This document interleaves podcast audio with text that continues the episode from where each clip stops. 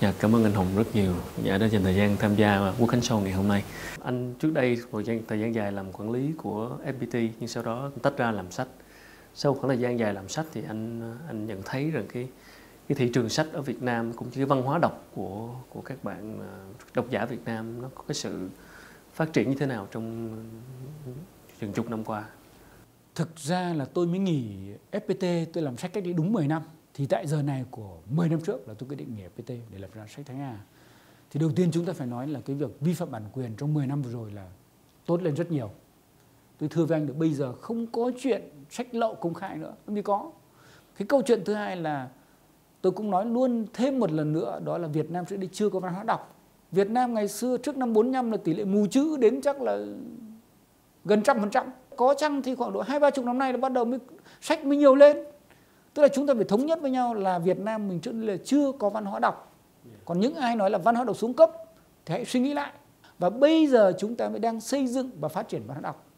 Như vậy tôi ít nhất là tôi là người làm sách 10 năm nay thì tôi thấy việc đọc sách của 10 năm nay hoàn toàn thay đổi. Cái đây vài năm các doanh nhân còn khoe tủ rượu. Báo chí biết rất nhiều. Nhưng mà đến những năm của chúng ta đang nói chuyện ở đây thì ít doanh nhân nào dám khoe tủ rượu lắm nữa và mọi người bắt đầu khoe sách.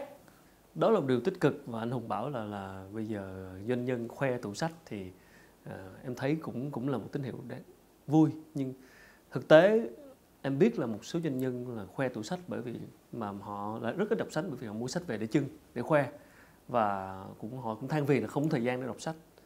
Ờ, anh tiếp xúc nhiều với doanh nhân thật sự anh thấy cái cái cái cái sự nhu cầu đọc sách cho công việc quản trị đọc sách cho công việc của các doanh nhân hiện nay Việt Nam hiện nay như thế nào? Ta lại xoay lại câu chuyện khác, tức là câu chuyện lập nghiệp.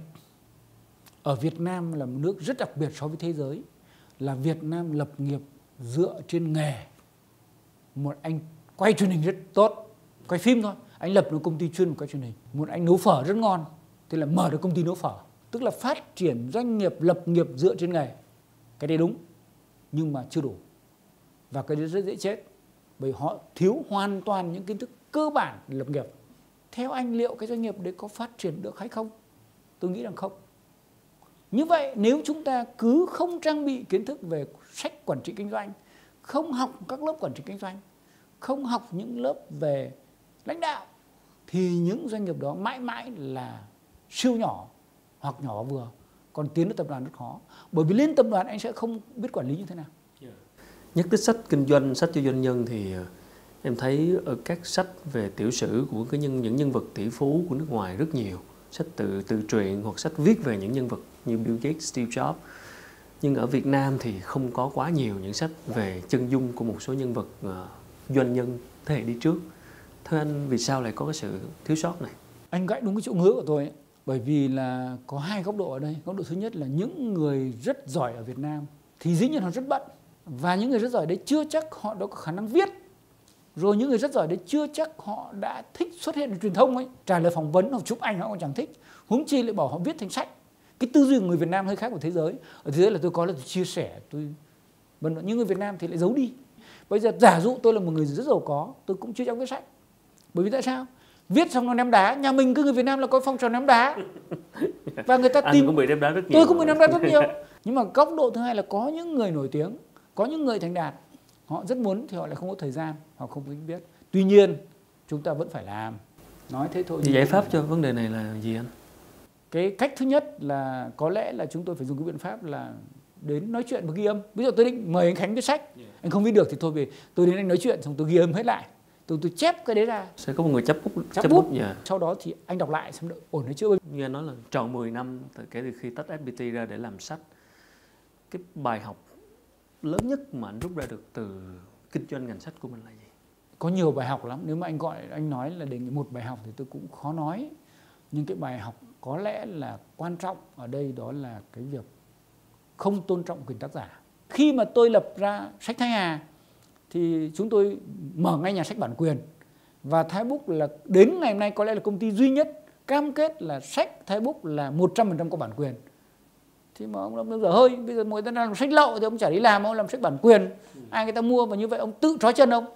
Tất cả việc gì phải mua bản quyền cứ thế mà in tất cả nước nó làm thế ông lên bản quyền bản quyền rồi còn lập ra cái nhà sách bản quyền nữa.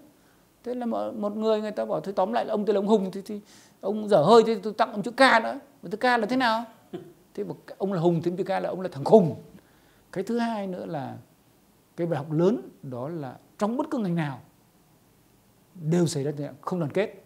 Ví dụ thì khi chúng tôi đi hội sách thế giới thì các nước họ đi theo một đoàn. Họ làm mấy chục người đi và họ làm một đoàn họ vừa đi vui chơi giải trí bảo ban nhau nhắc nhở nhau để để để đi mua bản quyền. Vì cuốn này anh Khánh mua thì ông Hùng thôi rồi vân vân. Thế còn người Việt Nam thì ông nào đi từ ở đấy thậm chí là nói dối nhau là, là không đi rồi, rồi đi một mình vân vân. Thế rồi mấy ông đánh nhau đã nhà thống nhất với nhau cuốn này anh mua cuốn kia tôi mua thì giá nó rẻ. Bây giờ có một cái cuốn, cái cốc này thì là ông Khánh muốn mua, ông Khánh bỏ hai đồng, ông bỏ ba đồng, ông Khánh bốn đồng, ông bỏ năm đồng, thế là thằng Tây nó lợi. Hay là có những cái đáng tiếc nữa là chúng ta làm những cái nó không, có vẻ nó không ổn lặng ví dụ chúng ta tổ chức hội sách ạ. Sách thì đến cách tổ chức hội sách khoảng độ tháng bắt đầu công bố tổ chức hội sách. Còn ở nước ngoài tổ chức hội sách nó báo trước một năm, hai năm, ba năm, ngày này, giờ này chứ bây giờ thường là có khi cách đấy khoảng một hai tháng báo người ta đâu có xoay xoay kịp. Nhưng mà báo với anh là cái chuyện này nó xảy ra không chỉ có ngành xuất bản mà rất nhiều ngành khác nó chồng treo lẫn nhau. Tôi có anh bạn Mickey ấy anh có nói là hùng ạ à, bọn mày như viên kim cương bọn tao là như đất sét. Thế tôi hỏi anh gớm cậu gớm bọn tao thì có cái gì ở Việt Nam bình thường không? Đây là tao chửi mày đấy. Tao chửi cái gì? Nó bọn mày mỗi đứa Việt Nam chúng mày thì như một viên kim cương là tỏa sáng nhưng kim cương nó không dính vào nhau được không đoàn kết còn bọn tao thì giản dị dung dị đơn giản là đất sét thôi. Nhưng bọn tao kết với nhau bám với nhau và làm ra những làm ra những bình gốm bán cả triệu đô